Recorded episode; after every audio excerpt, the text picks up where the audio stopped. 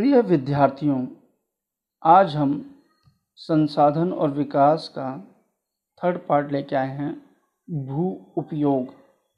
भू मतलब ज़मीन और उपयोग मतलब यूज़ भू यानी भूमि संसाधनों का उपयोग विभिन्न उद्देश्यों के लिए किया जाता है, जैसे वन, जंगलों के लिए, कृषि के लिए भूमि, बंजर और कृषि अयोग्य भूमि का भी हम यूज़ कर सकते हैं फैक्ट्री वगैरह लगा के।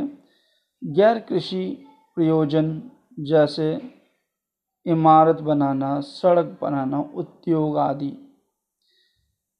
प्रति भूमि के अतिरिक्त अन्य कृषि अयोग्य भूमि। स्थायी चरगाहों स्थायी चरगाह मतलब जहाँ पे जानवर चरने आते हैं और अन्य गोचार भूमि। विविध वृक्षों वृक्ष फ़सलों, उपवनों के अधीन भूमि, जो शुद्ध बोए गए क्षेत्र में सम्मिलित नहीं है। कृषि योग्य बंजर भूमि, जहाँ पाँच से अधिक वर्षों तक खेती नहीं की गई हो। जो कृषि योग्य, जो बंजर भूमि है, हम उसे कहते हैं, जहाँ पाँच सालों से खेती नहीं की गई हो। परित भूमि में भी वर्गीकरण है। आकार वर्तमान प्रति भूमि जहाँ एक कृषि वर्ष या उससे कम समय में खेती ना की गई हो। दूसरा, वर्तमान प्रतिभूमि के अतिरिक्त अन्य प्रतिभूमि या पुरातन प्रति जहाँ पिछले एक से पाँच वर्षों तक खेती ना की गई हो। कहने का मतलब यह है कि प्रतिभूमि का मतलब वो होता है जहाँ पर खेती बाड़ी नहीं होती। और उसमें भी हमने दो क्लासिफिकेशन कर रखे हैं, जो लंबे समय से मतलब पाँच सालों तक खेती नहीं करते, जो बंजर भूमि है, उसे हम पुरातन प्रति भूमि कहते हैं, और जो नए है, जो एक साल तक खेती नहीं की गई, उसे हम नवीन प्रतिभूमि कहते हैं। शुद्ध बोया गया क्षेत्र का मतलब होता है कि एक साल के अंदर वो खेती बाड़ी करते हैं, फ़सल उगाते हैं और काटते हैं। अगर हम शुद्ध निवल बोया गया क्षेत्र, यदि एक कृषि वर्ष में एक बार से अधिक बोए गए क्षेत्र को शुद्ध निवल बोए गए क्षेत्र में जोड़ दिया जाए तो उसे सकल कृषि कह, कहा जाता है। भू उपयोग के निर्धारित करने वाले तत्वों में भौतिक जो मतलब जो दिखाई देते हैं, भौतिक कारक अथवा मानवीय कारक दोनों शामिल हैं। भू आकृति यानी ज़मीन की आकृति, जलवायु और मृदा के प्रकार भौतिक कारक हैं। यानी भू आकृति, जलवायु और मृदा का प्रकार, मिट्टी का प्रकार, ये भौतिक कारक हैं, जबकि जनसंख्या घनत्व, यानी पॉपुलेशन डेंसिटी जिसे बोलते हैं, जहाँ पे पॉपुलेशन ज़्यादा इकट्ठी होती है, प्रौद्योगिकी तकनीकी क्षमता, यानी कि टेक्नोलॉजी का यूज़ जहाँ ज़्यादा हो रहा है और सांस्कृतिक तथा परंपराएँ इत्यादि मानवीय कारक हैं।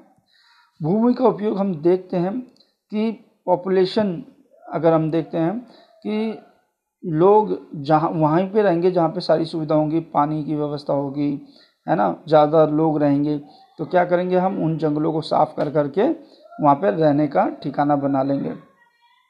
भूमि निम्नीकरण निम्नीकरण बोलते हैं जब उसका मतलब कमी आ जाए। भूमि निम्नीकरण और उसके संरक्षण के उपाय। यानी भूमि का नुकसान कैसे होता है, उसे हम निम्नीकरण कहते हैं, भूमि निम्नीकरण। कुछ मानवीय क्रियाओं जैसे वन उन्मूलन, यानी जंगलों को काटना, अति पशुचरण, यानी अपने जानवरों को जंगलों में छोड़ देना और वो पत्ते वत्ते खाते रहते हैं, जिससे वनों का नुकसान हो रहा है, भूमि का नुकसान हो रहा है। खनन खनन मतलब होता है ज़मीन से खोद कर कोई चीज़ निकाली जाती है तो हम उसे खनन कहते हैं माइनिंग कहते हैं। जैसे हम देखते हैं कि कोयला निकाला जा रहा है या लोहा धातु निकाला जा रहा है ज़मीन से खोद के तो वो ज़मीन को नुकसान पहुंचाता है। खोदा जाता है, टूट फूट होती है ना? तो खनन ने भी भूमि निम्नीकरण में महत्वपूर्ण भूमिका निभाई है। खनन के पश्चात खादानों वाले स्थानों को गहरी खाइयों तथा मलबे के साथ खुला छोड़ दिया जाता है। जब हम किस जगह खोद के कोई चीज़ निकालते हैं तो हम उसको वैसे ही छोड़ देते हैं। खाइयाँ खाइयाँ मतलब गड्ढे खुले रहते हैं, मलबा बाहर की बाहर पड़ा रहता है। झारखंड, छत्तीसगढ़, मध्य प्रदेश और उड़ीसा जैसे राज्यों में खनन के कारण वन उन्मूलन भूमि का निम्नीकरण हुआ है। यानी हम देखते हैं, झारखंड हो गया, छत्तीसगढ़, मध्य प्रदेश, उड़ीसा, है ना? तो यहाँ पे जो कोयले के भंडार हैं, है ना? तो जब ये लोहे के भंडार हैं, जब हम वहाँ से खोद के निकालते हैं तो वहाँ पर क्या होता है? वन भूमि निम्नीकरण होता है, यानी जंगलों को काटते हैं और उससे भूमि का नुकसान पहुँचता है। इसी प्रकार अगर हम देखें कि गुजरात की साइड राजस्थान, मध्य प्रदेश या महाराष्ट्र में अति पशुचरण यानी वहाँ पे जो जानवर हैं, ज़्यादा ही चराई, चराए जाते हैं। के कारण भूमि निम्नीकरण रहा है। पंजाब में, हरियाणा में और पश्चिमी उत्तर प्रदेश जैसे राज्यों में अधिक सिंचाई भूमि निम्नीकरण के लिए जिम्मेदार है। यानी हम देखते हैं पंजाब, हरियाणा और पश्चिमी यू, वेस्टर्न यूपी, वो ज़्यादातर हम देखते हैं कि वहाँ पे कृषि होती है और सबसे ज़्यादातर अगर हम बोलें खेतीबाड़ी का जो क्षेत्र है, इन्हीं राज्यों में है और यहीं पे देखते हैं हमने हरित क्रांति का भी प्रभाव इसमें ज़्यादा पड़ा था और गेहूँ चावल का उत्पादन अच्छा हुआ था। तो ये जो राज्य हैं, यहाँ पे कृषि होती है और यहाँ पे सिंचाई की व्यवस्था यूज़ करते हैं, जैसे सबमर्सिबल का यूज़ करते हैं, जिससे पानी की सिंचाई होती है, जिससे नुकसान होता है भूमि को। अति सिंचन से उत्पन्न जलक्रांता भी भूमि निम्नीकरण के लिए उत्तरदायी है, जिससे मृदा में लवणीयता, यानी नमक तथा क्षणिता बढ़ जाती है। खनिज प्रक्रिया जैसे हम देखते हैं, खनिज प्रक्रिया जैसे खोद के निकालते हैं, जैसे सीमेंट उद्योग में चूना पत्थर को पीसना और मृदा बर्तन उद्योगों में चूना तथा सेल खड़ी के प्रयोग से बहुत अधिक मात्रा में वायुमंडल में धूल विसर्जित होती है। जब हम खनिज में हम सीमेंट उद्योग की बात करते हैं जब हम वहाँ से निकालते हैं, सीमेंट निकालते हैं तो वातावरण में बहुत ज़्यादा धूल भरे कण उत्पन्न होते हैं, यानी पॉल्यूशन ज़्यादा होता है वायु में, है ना? जब भूमि पर इसकी परत जम जाती है, सीमेंट की परत जम जाती है तो मृदा का जल सोखने की प्रक्रिया अवरुद्ध रोक देती है। जब सीमेंट उद्योग से हम सीमेंट निकालेंगे तो जो सीमेंट होता है वो हवा में उड़ता है और फिर वो ज़मीन पर जब गिरता है तो ज़मीन को बंजर बना देता है। वो जो उसके पानी ग्रहण करने की क्षमता होती है, वो रुक जाती है। विगत पिछले कुछ वर्षों से देश के विभिन्न भागों में औद्योगिक जल निकास से बाहर आने वाले अवशिष्ट पदार्थ, अवशिष्ट बोलते हैं, बचे हुए खराब पदार्थ, भूमि और जल प्रदूषण को मुख्य स्रोत रहा है। हम देखते हैं, औद्योगिकरण कहीं फैक्ट्री लगती है तो वहाँ से जो गर्म पानी या केमिकल का पानी होता है, वो बाहर फेंका जाता है, जिससे भूमि के, भूमि को नुकसान पहुँचता है। अब इससे उपाय क्या किया जाए? उपाय कैसे किया जाए, ये बहुत इंपॉर्टेंट है पेपर में अक्सर पूछा जाता है। तो भूमि निम्नीकरण से बचाव के उपाय हैं। पहला, वन रोपण, यानी वृक्ष लगाएँ, और चरगाहों का उचित प्रबंधन इसमें कुछ हद तक मदद कर सकती है। यानी आप वन लगाइए और जो चरगाह जो जानवर हम चरने के लिए छोड़ देते हैं जंगलों में, उसको कंट्रोल करें हम। पेड़ों की रक्षा मेखेला यानी शेल्टर बेल्ट बनाएँ।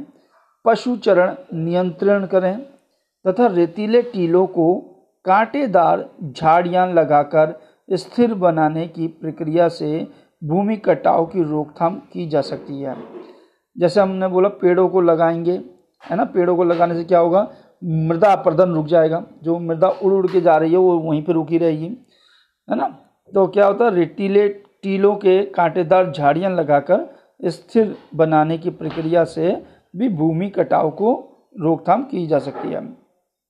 तीसरा हमारा है बंजर भूमि, जिस पर खेती बाड़ी नहीं होती।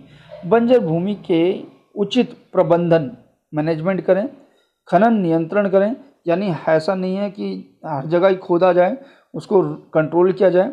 औद्योगिक जल को, जो उद्योगों से इंडस्ट्री से पानी निकल रहा है, उसको परिष्कृत करने के पश्चात विसर्जित करके जल तथा भूमि प्रदूषण को कुछ हद तक कम किया जा सकता है। मृदा संरक्षण, या हम कह सकते हैं कि मृदा संसाधन की बात करते हैं मृदा संसाधन मिट्टी अथवा मृदा सबसे महत्वपूर्ण नवीकरणीय प्राकृतिक संसाधन है। यानी मिट्टी बार बार बनाई जा सकती है। ये पौधों के विकास का माध्यम है। यानी हम देखते हैं खेती बाड़ी के लिए भी मिट्टी चाहिए होती है पेड़ पौधे उगाने के लिए भी मिट्टी चाहिए होती है, जो पृथ्वी पर अनेकों प्रकार के जीवों का पोषण करते हैं। ये पेड़ पौधे बहुत सारे जीवों का पोषण देते हैं। हम लोग भी फ़सल के द्वारा ही अपना जीवन यापन कर रहे हैं। मृदा एक जीवन तंत्र है। जो मिट्टी है, एक जीवन तंत्र है। मृदा बनने की प्रक्रिया काफ़ी लंबी होती है। बहुत समय लगता है इसे। कुछ सेंटीमीटर गहरी मृदा बनने में लाखों वर्ष लग जाते हैं। मृदा जैव यानी ह्यूमस और अजैव दोनों पदार्थों से बनती है। जो मिट्टी होती है, वो जैव तथा अजैव दोनों पदार्थों से मिलकर बनती है। आज का इतना ही फिर मिलेंगे नेक्स्ट एपिसोड में तब तक के लिए धन्यवाद।